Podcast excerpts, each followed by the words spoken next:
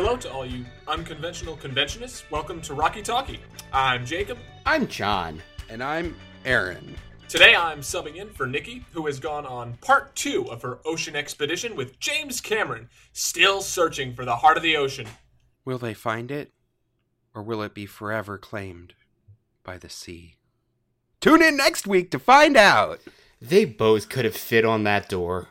We all watched Mythbusters, John. We know they could have both fit on that door. I'm gonna fit in your door. Wow. And what what were you doing this week while you were trying to get in my door? Y'all know what I was doing. I just came back from fucking Disney World. Disneyland. Yeah, I was down in Orlando for the past week or so. Was, I think it was a little bit longer than a week, celebrating actually somebody from the Rocky Horror community got married. Oh, congrats. Congratulations to Randa and Tyler. Yeah. Woo! Yeah, so Randa and Tyler are both on the full body cast. They also probably perform with Tesseract and RKO because all of them butt fuck each other on a regular basis. But Randa and Tyler are now married. So congratulations to the two of you. It was a fantastic wedding. I got to see a lot of really cool Rocky people that I haven't seen in a while. Myself and Savannah, along with uh, Zephyr and Harley of RKO. We went to Disney. We went to all the parks. We went to Universal. We went to the wedding. It was a fantastic week off. And I'm still feeling it. My body still hurts, and I've been home for almost a week at this point. Oh my god, congratulations, guys. Tyler, reopen your Etsy shop. I need more patches. yeah, you heard it here, bitch. Seriously. What about you, Aaron? What happened this past week while I was gone?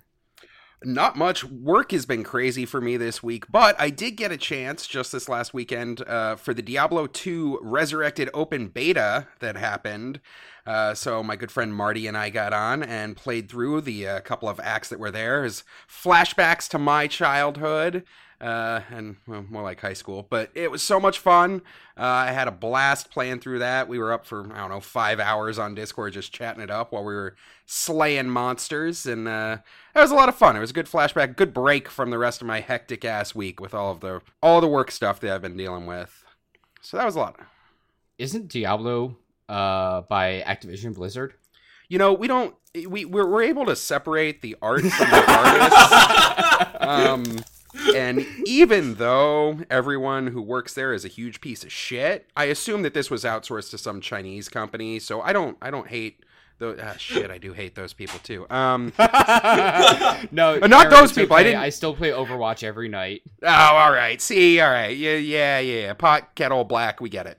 All right, Jacob. How was your week? Uh, my week's been great. I have probably been doing the most Rocky, like disgustingly Rocky related thing uh, this past week because I've been reading one of those books, uh, Confessions of a Transylvanian, and I am enjoying it. If you are a Rocky person and you miss the gossipy nature of Rocky culture, read this book because I feel like I'm getting tea and I enjoy it. Tea is delicious. Hell yeah, dude. I'm glad you finally are getting to that. Yeah, yeah I'm pretty deep in it. It's I'm, I'm enjoying myself. It's a good one. It's a good one. After you read that one, I've got the other one for you. Uh, it is not as good. Oh, The other one is really bad by comparison. I am like halfway through it and I cannot continue. But Confessions of a Transylvanian, Kevin Theseus, oh, so good. So good. I love both of you. You will never ever catch me reading a fucking Rocky horror book. you will never catch me reading a book, period, let alone something about Rocky. John, we know you can't read. You don't need to pretend like it's just Rocky stuff. Facts. All right, and with that, let's get started with our first segment.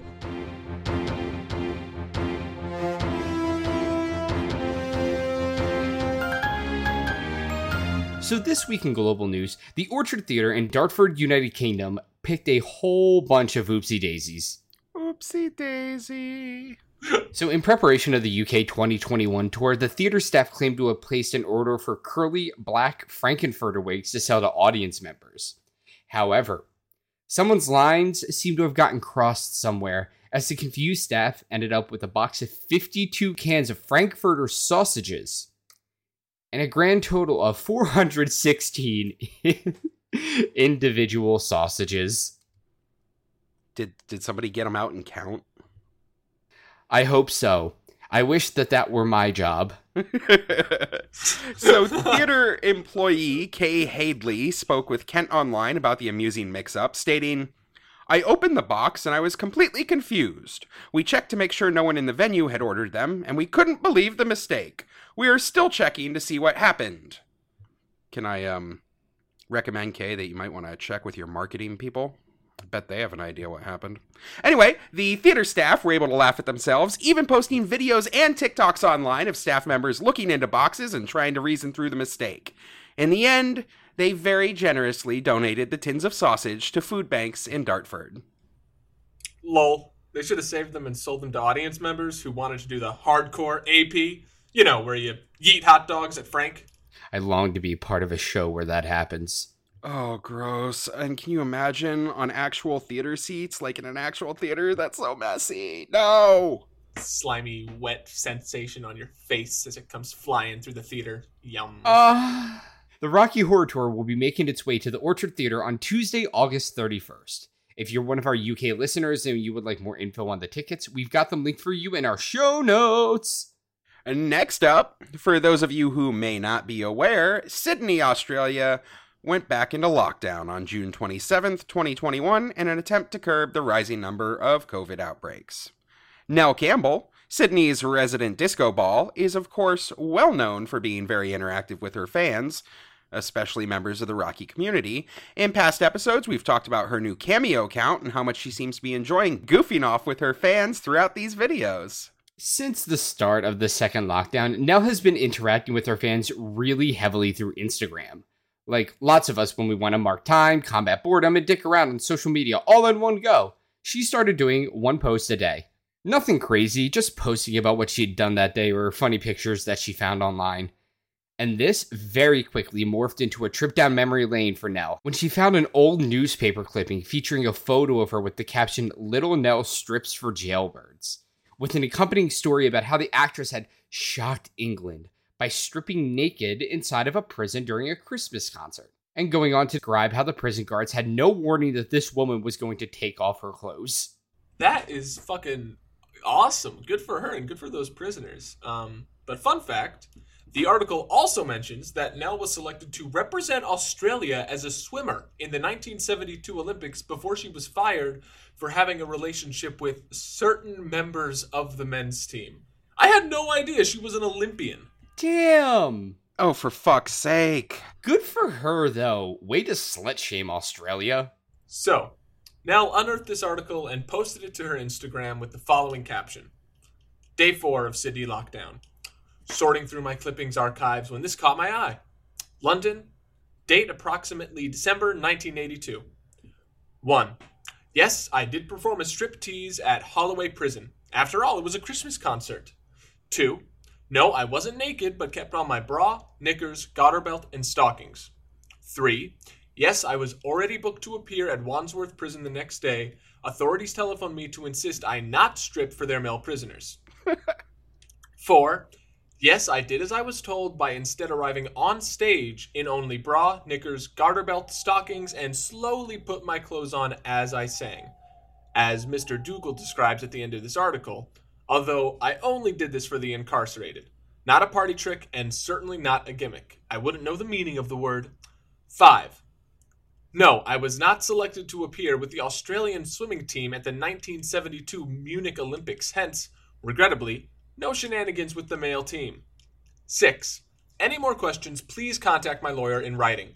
Thank you. Hashtag don't tell me what to do. Oh, so she wasn't an Olympian. You could have been, Nell. Don't let anyone ever tell you otherwise. Oh, thank God she corrected that one. Like, I'm so sick of seeing that rumor floating around.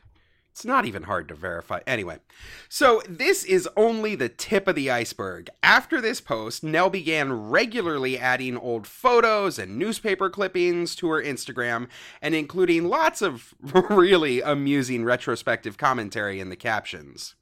There's another good one with a headline that reads, More Trash, and starts off. Hmm, Speaking of trash, Little Nell of the Rocky Horror Picture Show, hands down the greatest trash ever made, without an ounce of pretense in its disreputable soul, writes to us to announce Mercifully, I have grown three inches and am now known as Nell Campbell.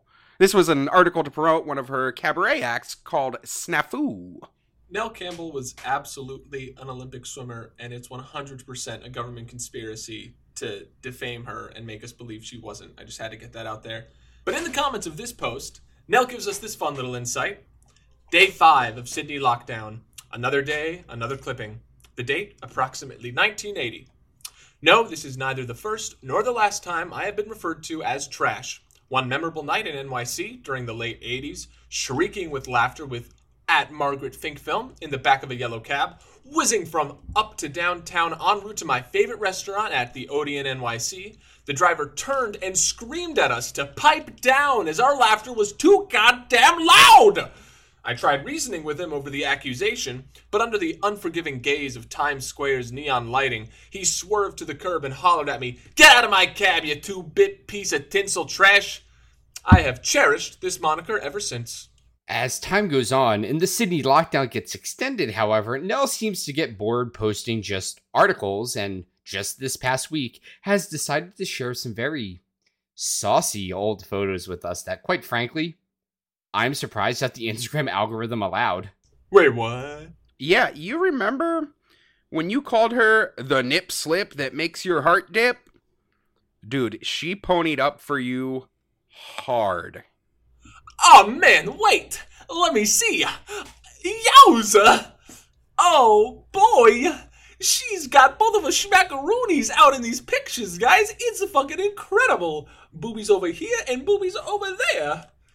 Um, in one of them, she is looking at the camera and like has her hand in her hair and is sort of playing with her hair and is looking like angrily at us like she's a she's a, a naughty girl and she's done naughty things and there's another where there's this like man sort of tousling her breast and she's also with another woman and they're all looking at the camera like the cameraman owes them something it's all very playful and childish i I feel like I'm back in my teens.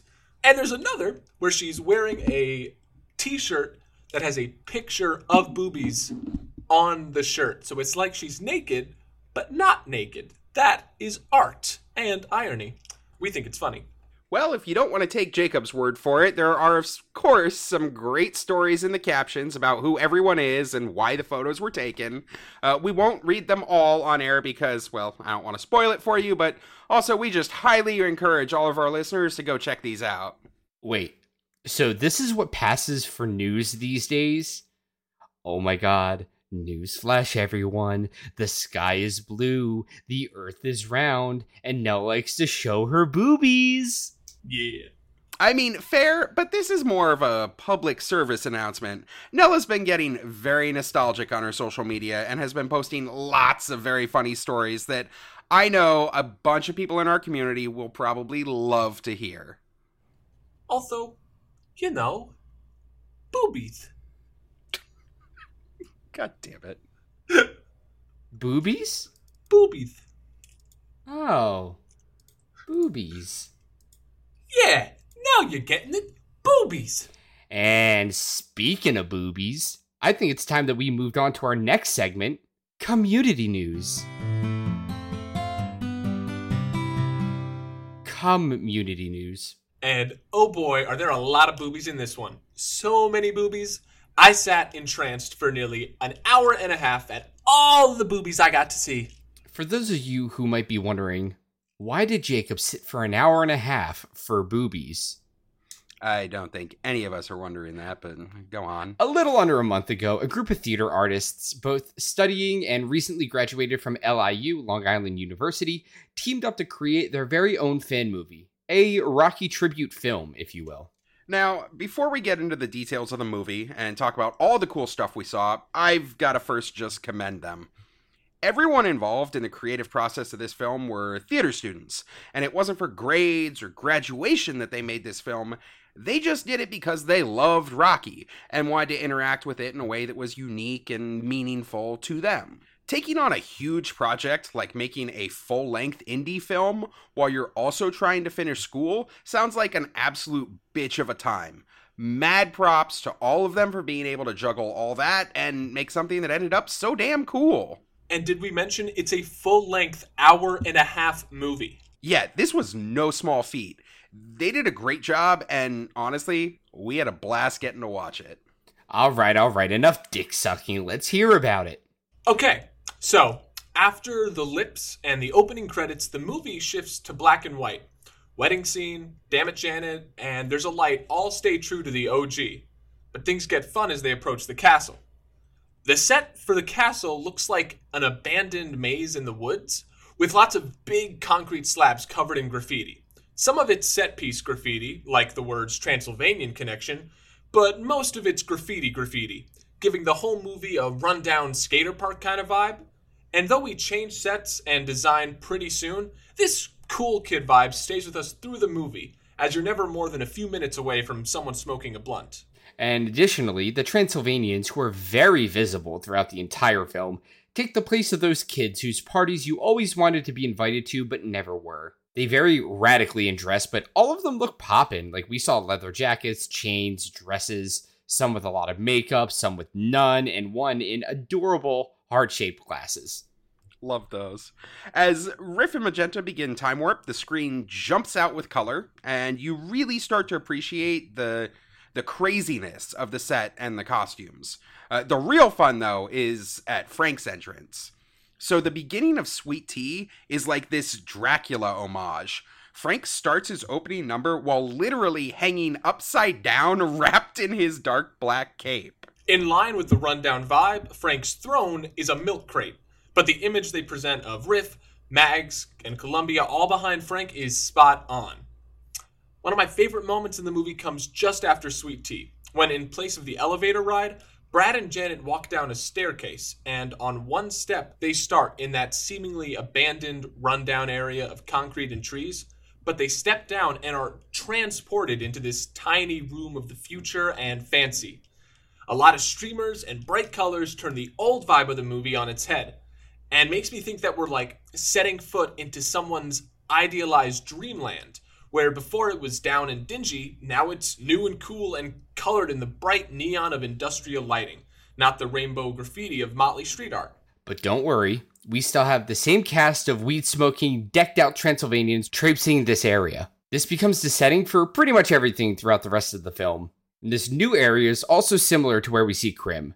Krim feels more like a real detective out of Fargo or anything else on like HBO. He's resigned to a poorly lit room, but the wall he sits in front of is covered in pictures pinched onto a little clothesline, as though he's like an on the ground detective hastily working on the case. So, something I noticed around this point is that they're following along with the stage show more closely than they are with the movie, eh, which makes sense for a group of theater kids, but also feels kind of ironic since they're making it into a movie. A, a, lot of the tiny events were sequenced as they are in the stage show. Like, once in a while is right after Brad and Rocky have their bedroom scene, not after Janet runs into the lab and spies Brad on the transducer. It, it was cool. It, it felt like they kind of wanted to blend both pieces into one, and there were parts where it definitely worked. I absolutely loved the beginning of the dinner scene they go into this low angle shot going down the table looking up at everyone's faces. You sort of get reintroduced to everyone as they sit down to dinner which i thought was inventive and very creepy. And i also felt that the soundtrack did a lot to capture that like moderate element of horror in rocky. Like that was true throughout the movie but especially in this one bit. So props to the soundtrack guy for creeping me the fuck out. One thing i really appreciated was that while this was obviously a film made in complete earnest, they don't take it all too seriously. Sometimes they bend the limits of the original to try something new, but other times they just have fun with it and overemphasize facial expressions to give the movie that campy, rocky horror feel. A perfect example is Roll Call, where every call out is hilariously intense. In the same vein, during dinner scene, everyone is adequately shocked to find out they're eating Eddie, except Brad, who could not give two shits and just keeps eating. Easily the highlight of my laughs. I'm going to have to disagree with you, though, Jacob. The best laugh for me was undoubtedly when Riff produces a straight up gun to kill Frank. But of course, later on, Dr. Scott has the line, it's a laser, and the camera pans to what is 100% a handgun. The irony, fucking fantastic. So my favorite part was absolutely Frank's I'm going home. Because in the original we have Frank just regularly sings his song on the same stage after Riff Raff and Magenta approach him and are like, "Hey, we're going to kill you." They sort of just like let him have his song and it always felt a little weird to me because it's like why are you letting him have a finale? Just like like kill him? Like you guys don't care. But in this in this remake and whatever they're doing here it's like frank has like uh, a dream sequence that he goes into the screen blacks out for a little bit and reappears with frank alone in like an empty swimming hall with an empty swimming pool in a very very white room and he has his whole song there and when he's done, it blacks out again, and we are returned right to where we left off with Riff and Magenta about to kill Frank. And I thought that was nice. It made a lot more sense to me. Uh, what about you guys? Did you, John, or Aaron have a favorite part or anything you really wanted to mention?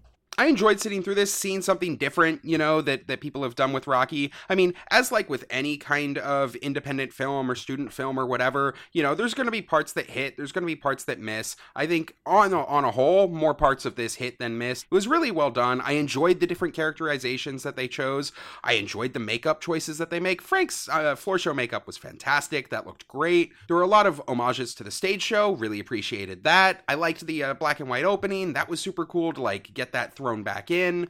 I just I, I was into it. I, I I enjoyed the choices they were making. It was fun to see people having fun with Rocky. You know. Honestly, my favorite part of the movie was probably the pacing. Like OG Rocky is paced so fucking weirdly, and all the changes they made to this film fixed it beautifully. Both films were almost exactly the same length, but this movie sped up the parts that dragged and spent a little extra time on the interesting parts that like we all want to see more of. And getting to watch through this movie after being so familiar with Rocky was a lot of fun.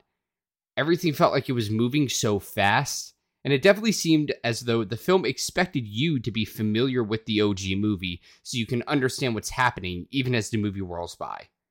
You could totally tell that this was made by Super Rocky fans for Super Rocky fans. They made a lot of big choices that modernized elements of the movie while keeping a lot of it true to the original. Yeah, and we wish this group all the best in their future work and congratulate them on this massive, massive endeavor that turned out to be a really cool ass movie. Uh, if you'd like to check it out, they're at Some Insects Called the Human Race, all one word, on TikTok and Instagram. Shoot them a DM on either platform and they will hook you up with a link to the movie. Next up, you guys know how much we love showcasing fan made projects on this show and we're very excited to get to chat about two back to back. You Wooden Believe It is a small indie shop based in London. It's run by a gentleman named Mike. The shop creates handmade wooden artwork, including original custom designs. Mike discovered his artistic side a bit later on in life than most. He recalls being okay at drawing at school, but was never really much of a creative until as recently as 2019 when he was diagnosed with adult ADHD. It was like a light bulb moment for me, said Mike. Uh, getting diagnosed and being told that once I start treatment, I can do anything. I have no idea why I went down the path I did that brought me to starting my own business, but I'm thankful to my ADHD for bringing me here. Since discovering his artistic side, Mike has turned to 60s, 70s, 80s, and 90s pop culture, especially films and TVs that he enjoyed in his youth for creative inspiration for his pieces. And this brings us to why we're chatting about Mike today. He's recently added a very cool Rocky Horror piece to his shop. The piece is a 3D design featuring Frank-N-Furter seated in a giant pair of lips with the film's logo and the words Don't Dream It, Be It embossed underneath. Mike was originally commissioned to make this bespoke Rocky Horror piece by a private buyer and ended up loving the design so much that he decided to make more of them. He says that he wanted the piece to actually appear as though Frank is sitting on a pair of lips. Mike was able to achieve the look by using various widths of wood to create a textured, layered effect, even using pieces of toothpicks to give Frank a tiny little cigarette that he's holding. The piece is absolutely beautiful, and at only 75 pounds would make a great and reasonably priced gift for the Rocky Horror fan in your life. Mike also has a variety of other pop culture pieces up for sale in his shop, including art featuring Wicked the Musical, Elvis, Friends, and Friday the 13th. If you're more discerning and want something extra special or custom, you're also welcome to get in touch with Mike, who promises he'll do his very best to bring your three dimensional wooden art fantasies to life. And if you'd like to check out the Rocky Horror Picture Show piece or any of the other art that's up for sale, you can visit You Wooden Believe It, like wooden, like W O O D E N. Get it? Dot com. And of course, we'll have that address link for you in our show notes. Last up in community news, a sigh. We had a whole segment of this podcast that was going to be dedicated to telling our listeners about our sort of triumphant return to the stage. Well, the drive in theater stage, anyway. But. In local news, we have more on the approach of Hurricane RuPaul, which is working his or her way up the coast. Let's go live to Ollie Williams with the Black U Weather Report. Ollie? It's raining sideways. Sounds rough, Ollie. Do you have an umbrella? Had one. Where is it? Inside out, two miles away. Is there anything we can do for you? Bring me some soup. What kind? Chunky. All right, we'll get on that. Yeah, it rained. So instead, we'll tell you all the tale of how this stupid hurricane Henri didn't even buy us dinner before he fucked us. Well, well, Jacob goes and has that cigarette from getting fucked that hard. Uh, yeah, this was this was shaping up to be a great show, um, and then it didn't. So, John, John, tell me, this all went well up until the day of, right? Not even up until the day of, up until the hour of, honestly. So, as everyone knows, can we even call it a hurricane? It was a weak ass hurricane. Hurricane in quotations was hitting New York and parts of New England over the weekend. And the rain was not supposed to start until around 10 30, 11 o'clock that evening in the Brooklyn area. And we had been watching it, we had been making sure that we were still going to be able to perform, and it seemed to be fine. Like, I'd confirm with the drive in a thousand times. I checked the weather every 10 seconds because I knew it was happening. All the cast members were asking myself and Meg, what are we going to do if it rains? What happens if it rains? And I was just like, make sure that all of your belongings are in your suitcase and that your suitcase is waterproof. Bring an umbrella and incorporate it into your show because we're still going to do it rain or shine. We didn't have a car, which is what we usually use to kind of change behind. So Meg, Aaron, and one of our cast members, Marty, brought paper screens that we can use as partitions to hide behind to do quick changes. And it was still slated like I live in Washington Heights and the place is in Brooklyn. So I left about an hour and a half before I needed to be there. And it was still going to rain at 10 30, 11 o'clock. And the show started at 8 15. So we would have been done early. But of course, as soon as I get off the G train with my roommate Adam, I checked the weather and every single weather outlet went, Remember when I said that it was supposed to start raining at 10:30? No, it's going to start raining in 10 minutes and we were all like, shit. Well, if it's just a little bit rain, whatever. So we all get there. All of us did our makeup in the rain. We were like skulked underneath umbrellas. We would have like our little mirrors and all of our makeup underneath an umbrella. We would do our makeup and everyone looked fantastic. And we had just enough time for everyone to get into full fucking makeup before the rain got so bad that we had to call it. So, like, the screens wouldn't stay up, the wind was bad. And I want to be very transparent. The only reason that the wind was bad was because we're literally right on the East River. So, obviously, we get the river breeze coming in with the fact that, you know, there's a hurricane hitting us. So, like, they wouldn't stay up. So, we had nothing to change behind. And, like, honestly, we were all kind of ready to perform in the rain like we were there, our stuff was on. All we needed to do was just have somebody hold an umbrella for us while we got into our individual costumes, and we would have been fine. The problem that showed ultimately was that the people who were working the projection booth couldn't run extension cords for us to set up our lights. Which fair. Yeah, right? Extremely fair. So they were like, uh, we probably shouldn't do it. They were like, it would be fine if if it's just raining, but because there is like lightning happening over in Manhattan, we feel kind of weird doing that here. And I was like, well, if they can't see us, there's no point in us performing. So I got on the microphone that they had inside the projection booth and I was like, hi, everyone. You can stay for the movie. Please stay for the movie.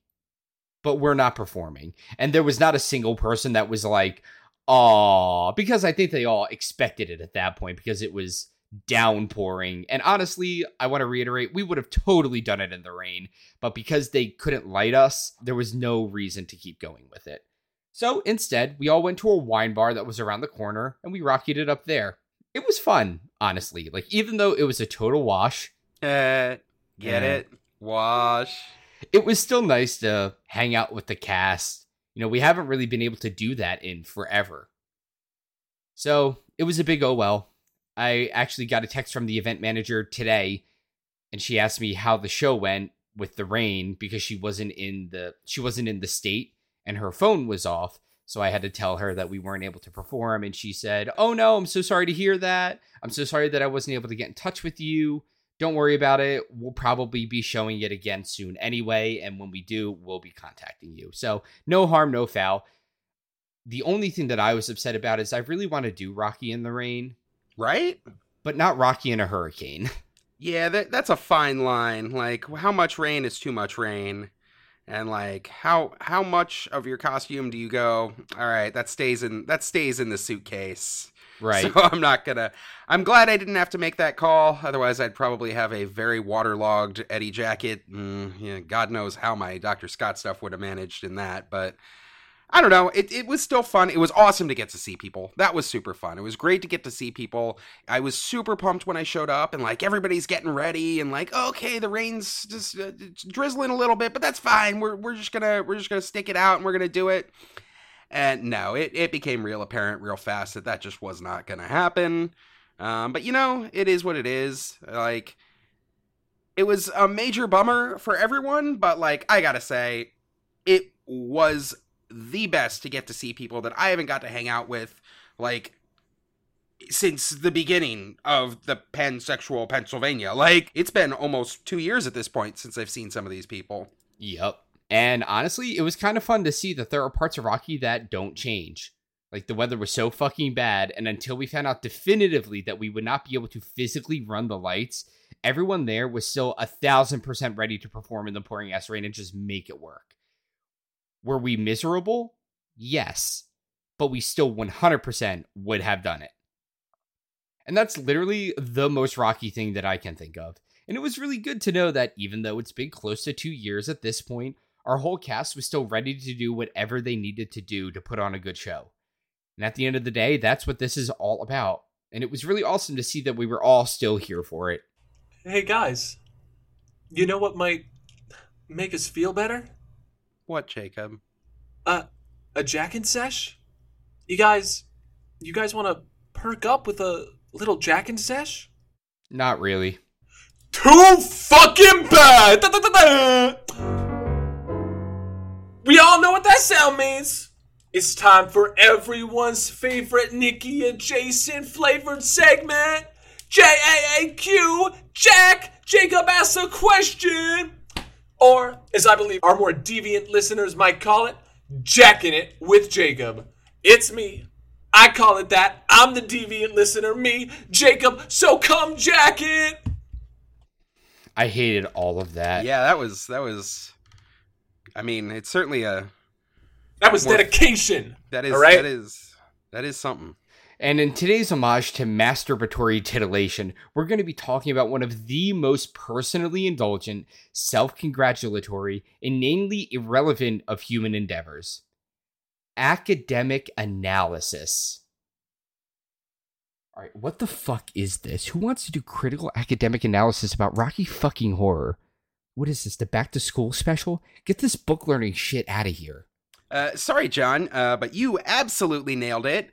Uh, we're not just talking about academic analysis. No, no, no, no. That would be far too broad of a topic.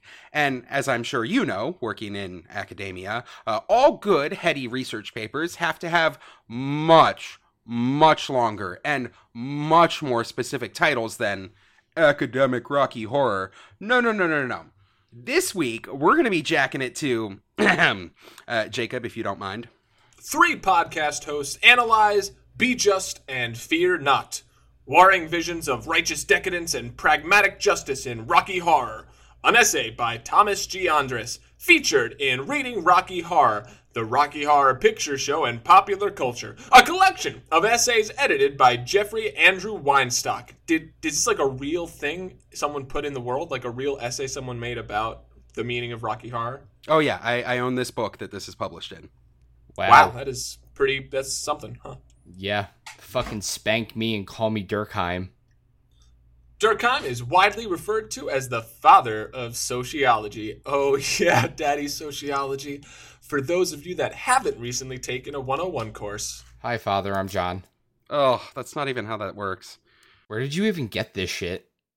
I just said it, John. Weren't you listening? No, because I haven't been in school for seven years. Ahem. Reading Rocky Horror.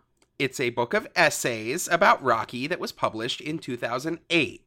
So, we're specifically going to talk about one essay from the book, uh, mostly because I've only read a couple of the chapters.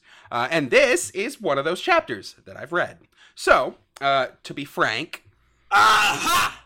Uh, to be honest, uh, these are all a little difficult to get through, including this one. Uh, but I think we might be able to, you know, translate it to a format that speaks to our listeners. Whoa, whoa, whoa. Aaron, are you telling me that an essay about the meaning of Rocky Horror is a little difficult to get through? I don't believe it. Fuck you, you're lying to me.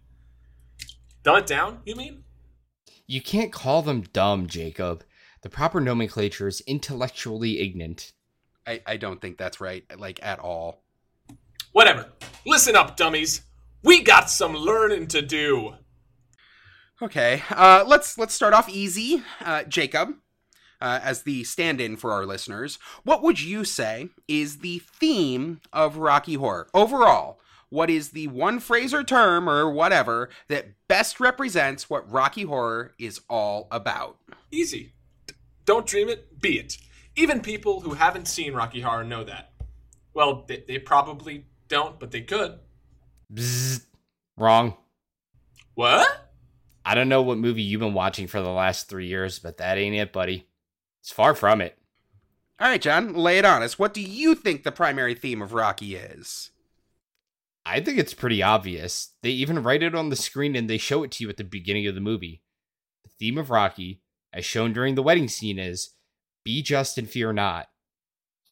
Obviously. What the fuck does that mean? Come on. What if I told you, according to Thomas G. Endres, that's the guy who wrote the essay that we're talking about, uh, you guys are both correct? I'd say that sounded like a rather sloppy way to write a segment introduction. But this isn't my script, so whatever. Yeah, hold on there. I'm not sure about this. I've certainly never really thought much about the other messages hidden in Rocky beyond Don't Dream It Be It, but Be Just and Fear Not is a bit of a stretch. You're going to have to be a little more specific than that. I think I'm going to need you to explain the opinion that you just put in my mouth. So, yeah, okay. Uh, the crux of this viewpoint basically boils down to Rocky Horror having two different parallel and competing messages expressed through the movie's narrative. Okay. One is the idea of righteous decadence. That's the don't dream it, be it, that advocates in favor of hedonism and revels in pleasure seeking. The second is a conservative sense of pragmatic justice. That's the be just and fear not, that serves as a warning against taking a hedonistic, flamboyant lifestyle, which leads to its natural, self destructive conclusion.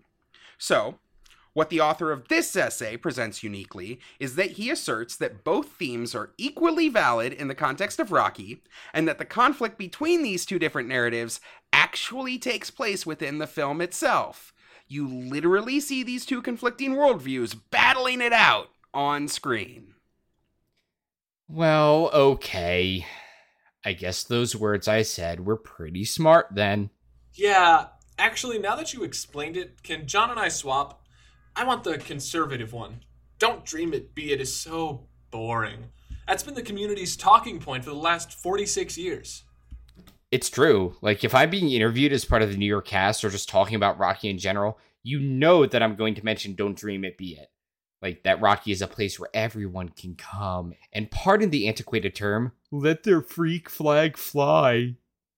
Like you ask a hundred people in the community, and I'm sure you get some variation on that message. It is certainly the message that we, as part of the community, like to project out to the world. And for all intents and purposes, it's the ideology that the community has used to represent itself since the beginning. It's the party line. Right. It's okay to be who you want to be. It's okay to indulge your hedonistic desires. It's okay to be sexually confused, for boys to run around in corsets and garters, to prance and dance and sing, and that it's okay for girls to be sexually empowered, to be naughty or slutty, and it's okay for everyone to be whoever they want to be bisexual, transsexual, whatever it is, and it's okay to shoot your boss with a laser gun. Don't dream it, be it. Right, and most importantly, none of these things are bad or negative or make you any weirder than anyone else, especially shooting your boss with a laser gun. It's all a spectrum, and as long as you aren't actively hurting anyone else aside from your boss with a laser gun, you do you. But, and I will point this out, is that the message that the community likes to portray? Or is that the real message that's contained in the actual text of the movie, the Rocky Horror Picture Show? What? Oh, this this is gonna get academic, isn't it? Okay, I, I will try super hard to avoid getting too far up our own asses. Uh, but I, I do think this is actually kind of interesting. Is that message that we as a community project out into the wider world actually supported by the material on film? I would argue, as the author of this essay we are referencing also argues, that it definitely portrays that message for the majority of the film.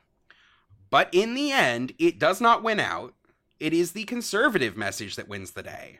The message that a self righteous sense of hedonism is only acceptable to a point, and at which point pragmatism takes over and a sense of justice has to be restored. Now, we're going to have to cite some sources for that because I'm not seeing it yet. So, start with Frank. Frank is the embodiment of 70s decadent morality. He is unapologetically self righteous in his worldview that anything goes as long as it's pleasurable. He creates a sexual plaything in Rocky. He seduces Brad and Janet, and before them, he seduces both Columbia and Eddie. Then you have Magenta and Riff's incestuous relationship, perfectly okay in the Transylvanian worldview that places hedonism above all else.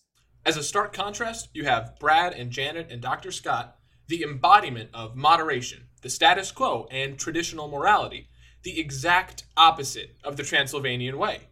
And these characters don't convert Frank to their righteous moral side. They are seduced by the allure of the decadence. Sure, you, you see this super early in the film, right? Janet giggling at Frank, asking her if she has tattoos, instead of the harsh disgust in Brad's certainly not, right? During the reprise to Make You a Man, Janet again breaks from her worldview to exclaim that she's now a muscle fan, right? Which, like, gotta say, one of my favorite little moments when doing Brad and Janet, getting to be so disgusted with my Janet and like call her a whore and shove her off stage. Yeah, when I'm riff, I always like to throw Frank's gown at Janet after she sings her bit, like really trying to draw the audience's attention over to Brad's reaction to her singing before they have to go back to watching Frank and Rocky. I think you do it just because you're sick of holding Frank's gown and you don't want it to be your responsibility to get back to whoever is playing Frank. Your jabs cut deep, Jacob. They cut deep. But getting back to it, you have this whole message of Brad and Janet becoming liberated. They go to bed and it escalates with Frank seducing both of them. Frank gets them both to admit that they were into it. You liked it, didn't you? And I mean, he literally could not hit the audience over the head harder than with there's no crime in giving yourself over to pleasure. Sure, that's definitely the narrative that Frank is espousing, and it goes on, right, with Janet's sexual liberation at the hands of Rocky. More like on his dick, am I right? Hey. Hey. LMAO. The criminologist sums it up that Janet has succumbed to a powerful and irrational master. And like that's the whole point. It's okay for Janet to want to fuck. That's what Frank has shown her. Uh, but that's right about where it all just goes off the rails, right? With the appearance of Dr. Scott, dinner scene, and the film's entire third act, the entire don't dream it, be it mentality begins to have consequences. Ones that we're going to talk about more a bit later. But first, I want to take it back to the start of the film and explore some of these exact same events we've just discussed, except from the point of view where pragmatic justice is the ideology that wins the day. But first, let's make sure we're on the same page. When you say pragmatic justice, what you really mean is, to quote the essay this all comes from, do the right thing or suffer the consequences. End quote. What exactly is the right thing? The traditionally moral thing? Because I don't think Rocky, under any lens, is espousing the merits of conservative morality. Definitely not conservative morality. More like sensible limitations, if that makes sense. It's what the sign in this cemetery says. Denton, the home of happiness. No, fuck you, the other one. Be just and fear not. This is the idea that all this decadence that we are about to see needs to include a modicum of self restraint, or you will suffer the consequences of choosing that path. Be just and fear not. A, a further continuation of this theme, though it's very subtle, is the use of Nixon's speech in the car on the way to the castle. Like, what a perfect example for the decade that Rocky was created in to showcase someone who suffers the consequences of their unrestrained exploitations of power and self indulgence. Hell, even the literal first line of the entire movie is about that. Science fiction double feature opens with Michael Rennie was ill the day the earth stood still, but he told us where we stand. And how do you figure? The Day the Earth Stood Still is a 1951 sci fi movie. Have you ever seen it? Certainly not. Oh, well, how about you? no, not really. Uh, but I can paraphrase a quote from this essay. So, uh, Michael Rennie, in The Day the Earth Stood Still, plays a thinly disguised Christ like figure who comes from the heavens, takes the earthly name of Carpenter, if the analogy wasn't obvious enough, is killed by the violent masses, then is later resurrected, if it still wasn't obvious enough. And then he warns the entire world that they must repent of their evil ways or be destroyed. In the film, the character is speaking of the horrors of atomic weapons, not like kinky sex, but I mean, the message is still the same. Michael Rennie, like the sign outside of the church, tells us where we stand be just and fear not. Wow, I hate this. You're ruining Rocky. Speaking of Rocky, and I think this is one of the most egregious examples supporting this theory, is the entirety of the song Sword of Damocles. As well read, educated smarty pants, I'm sure we all know the story of Damocles. But for the plebeians out there, John, can you look it up for us on Wikipedia? Sure, Jacob. so, Damocles is a character that appears in an ancient Greek story that demonstrates that with great fortune and power comes also with great danger. Damocles, a courtier in the court of Dionysus, in pandering to his king, remarked that Dionysus was very fortunate, being a man of great power and authority and surrounded by many treasures. In response, Dionysus offered for a little Freaky Friday and switched places with Damocles for one day so that Damocles could experience being king firsthand. Damocles accepted, because who wouldn't, and took up the king's throne surrounded by countless luxuries. And there were many treasures, beautifully embroidered rugs, fragrant perfumes, and the most selective foods, piles of silver and gold, and servants unparalleled in their beauty. But Dionysus, who had made many enemies during his reign, arranged that a sword should hang above the throne, suspended only by a single hair of a horse's tail to evoke the sense of what it is like to be king. Though you may have much fortune, you always have an overwhelming sense of foreboding and anxiety, as there are many dangers that lurk to overtake your position. I thought that the story was going to be that he got to be king for a day, and then the king had many enemies, and that made being the king a bad job. And so, through doing the job, Damocles realizes, oh no, it's actually not so cool being king. But then Dionysus just has a sword hanging over his head the whole time, so he didn't even. No one learned a lesson. Dionysus just fixed the game. What the? Uh, The, right, the Greeks don't fuck around, man. It's just a literal story. All right, so what Rocky is singing about, that's kind of fucked up. He already knows from the moment that he is born that he is at the beginning of one giant shitstorm, or the start of a really big downer, if you will.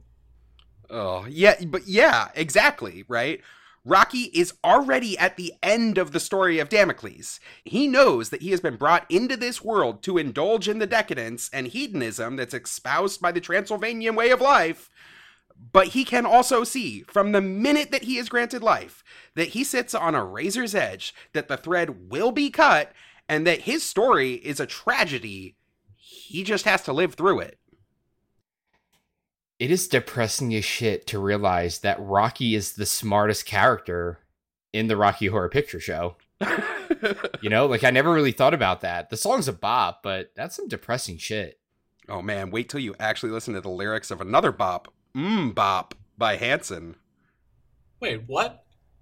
MMMBop has words? Whew, boy, good luck on that one.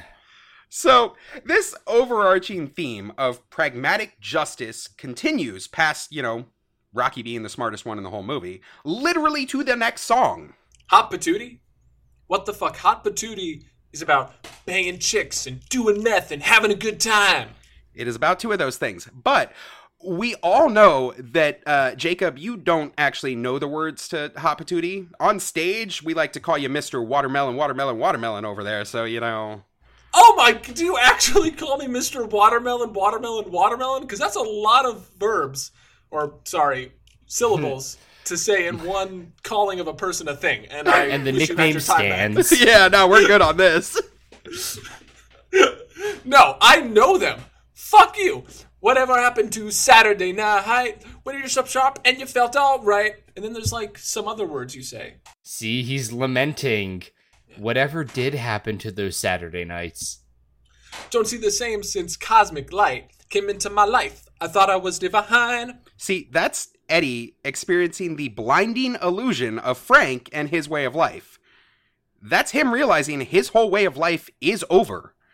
The entire rest of the song is him wistfully remembering all the things he used to do going for rides with chicks, banging chicks, lipstick and hair oil, and struggling with her white plastic belt. It And wasn't a doing meth. wasn't a diverse set of things he was doing, but like those are the things he used to be doing. All of them except the meth. Past tense, except the meth. It's over since that cosmic light, Frank, came into his life. And he's still under the spell now. He didn't ever go back. And what does he get for his troubles? For believing in divine decadence. He gets an axe to the motherfucking head. Death. Frank kills him, not for being too conservative or against his way of life. It's actually quite the opposite. He's a full blown cult member. Frank just didn't like how his new plaything reacted to his old plaything, so in a fit of hedonistic rage, he just pummeled his old plaything to death with an ice pick. And everyone was okay with it. This was before he fucked Brad and Janet and all that other shit. They were already under his spell. Only Columbia is remotely impacted by Eddie's death, at least until dinner and Dr. Scott shows up, but she's not exactly despondent. We see her just relaxing on her chaise lounge, reading magazines, and fooling around with Magenta throughout the film's second act. But by the end of dinner scene, right, the facade is totally lifted. Frank's decadence, which I guess everyone thought was just harmless and sexual, completely forgetting that they had just all watched him kill a guy, uh, finally, finally, it crosses over the line when, pardon the pun, cannibalism was finally on the table. You saw Janet freak the fuck out, running to Rocky, which further sets off Frank, who then chases Janet through the castle, berating her that she still doesn't understand the true meaning of his way of life. She better wise up, that she is literally still too repressed, that the murder and the cannibalism is all part of the game. It's something you'll get used to. A mental mind fuck can be nice. It's got fucking dark. What the hell, Aaron? I really don't like this. I know, right? So, to make it even worse, we see the only way Frank can even hold on to his reality is by freezing all of his playthings and literally taking away their autonomy. He removes their free will and forces them into the floor show. So that's like perfectly fine hedonism for Frank, but it no longer is him allowing others to embrace that same worldview. It becomes for me and not thee. And you can see all of the guilt and the regret in each one of their floor show performances. Columbia's verse is basically about how she's a hollow shell. Brad is beyond confused at himself and his reality to the point of crying out for his mommy, and Rocky knows that the only thing that's keeping him from a pit of trouble and pain is his unchecked libido and the orgasmic rushes of lust. You skipped Janet. Janet hasn't figured it out yet, or if she has, Frank still has complete control over her. She's embraced the hedonism.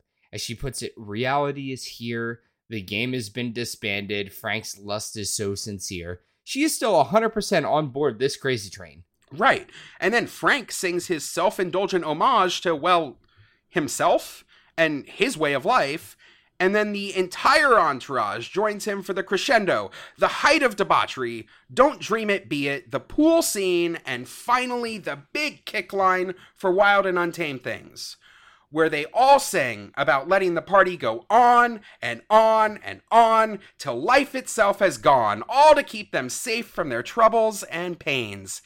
It's a celebratory song about decadence and hedonism but with lyrics that are very, very self aware in how unsustainable that life is.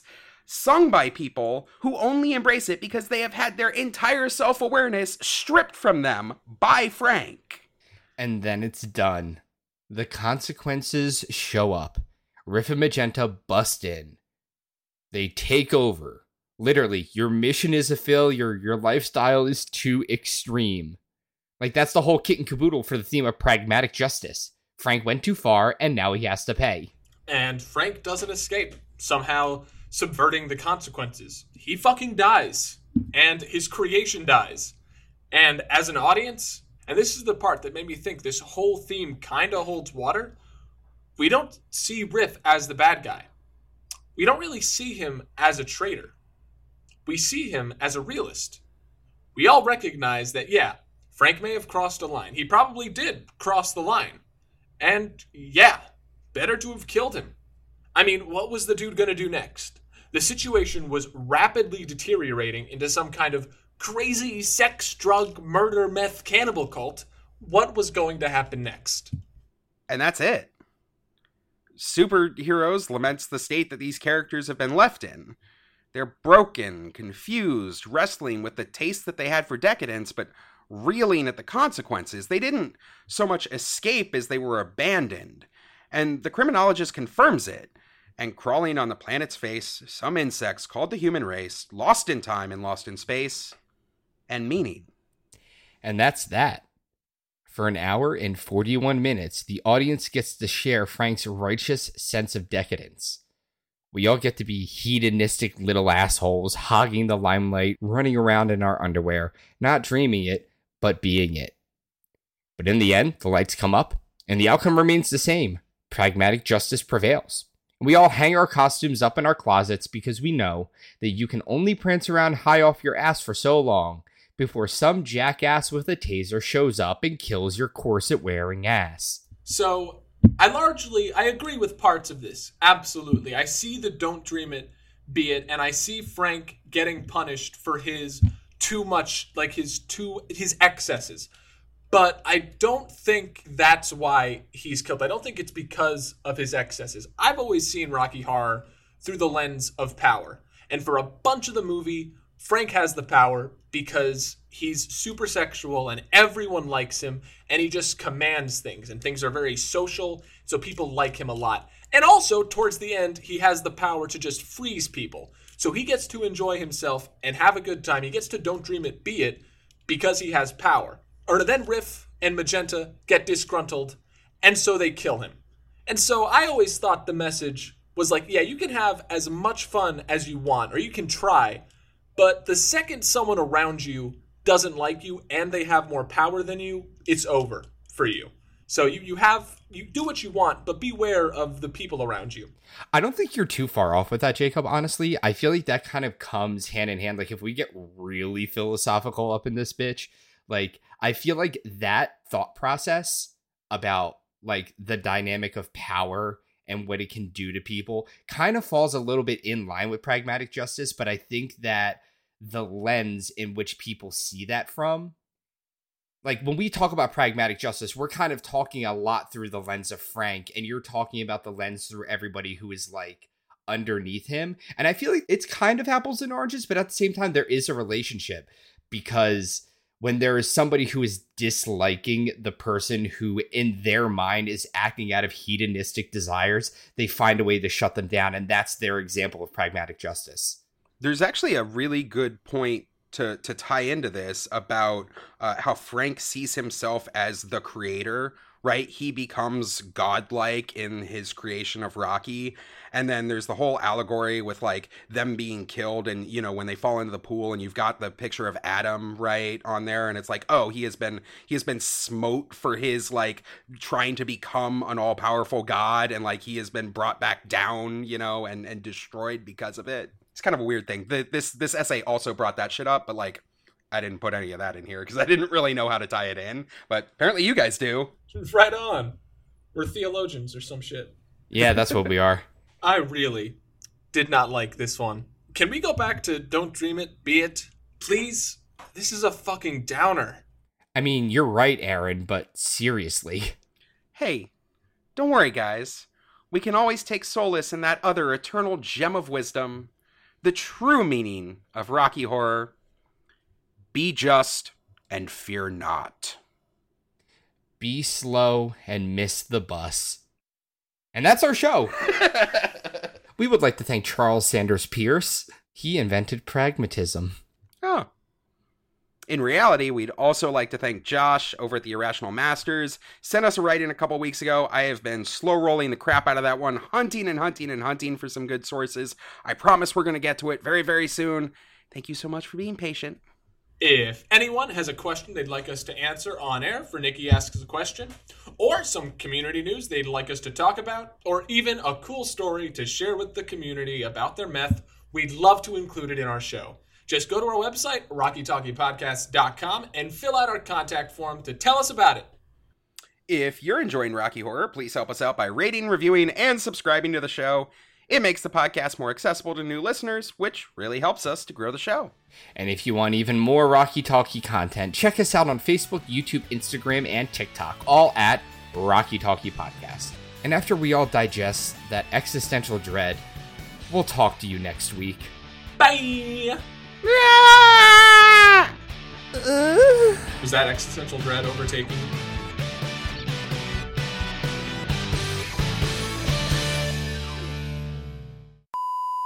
You will never, ever catch me reading a fucking Rocky Horror book. you will never catch me reading a book, period, let alone something about Rocky. John, we know you can't read. You don't need to pretend like it's just Rocky stuff. Hello, hello, kitty. Sorry, one second. The cat's going nuts over here. Hold on. I can't really do be saying hello. Oh my god. Did the cat vomit Wow. everywhere? Okay, we can't come back. Sorry. He's eh, scratching at the door, like so much that you could you're going to be able to hear it in the recording. Oops. We ordered hot dogs. Oops, I. Nobody said you had to take them out of the can. Oh my god. There's hardcore. then there's hardcore. Knock people out. In past episodes, we've talked about her new cameo count and how much she seems to be enjoying getting off. Mm-mm, nope. How much she seems to be enjoying goofing off with her fans throughout these videos. Boobmunity boo. Community boobs. community of the boobies. Boobies. Oh, community boos. I like that. Community boobs. Community boobs. The piece is a 3D design featuring featuring Frank-N-Furter sealed in Frank-N-Furter Frank Frank Nerder. Henry. Henry. What's Henry? That's how you pronounce Henry. It's Henri. Oh, gee, because it's a French storm. Yep. Oh. Love you. And after we all fuck. Oh god. You never burp through your words.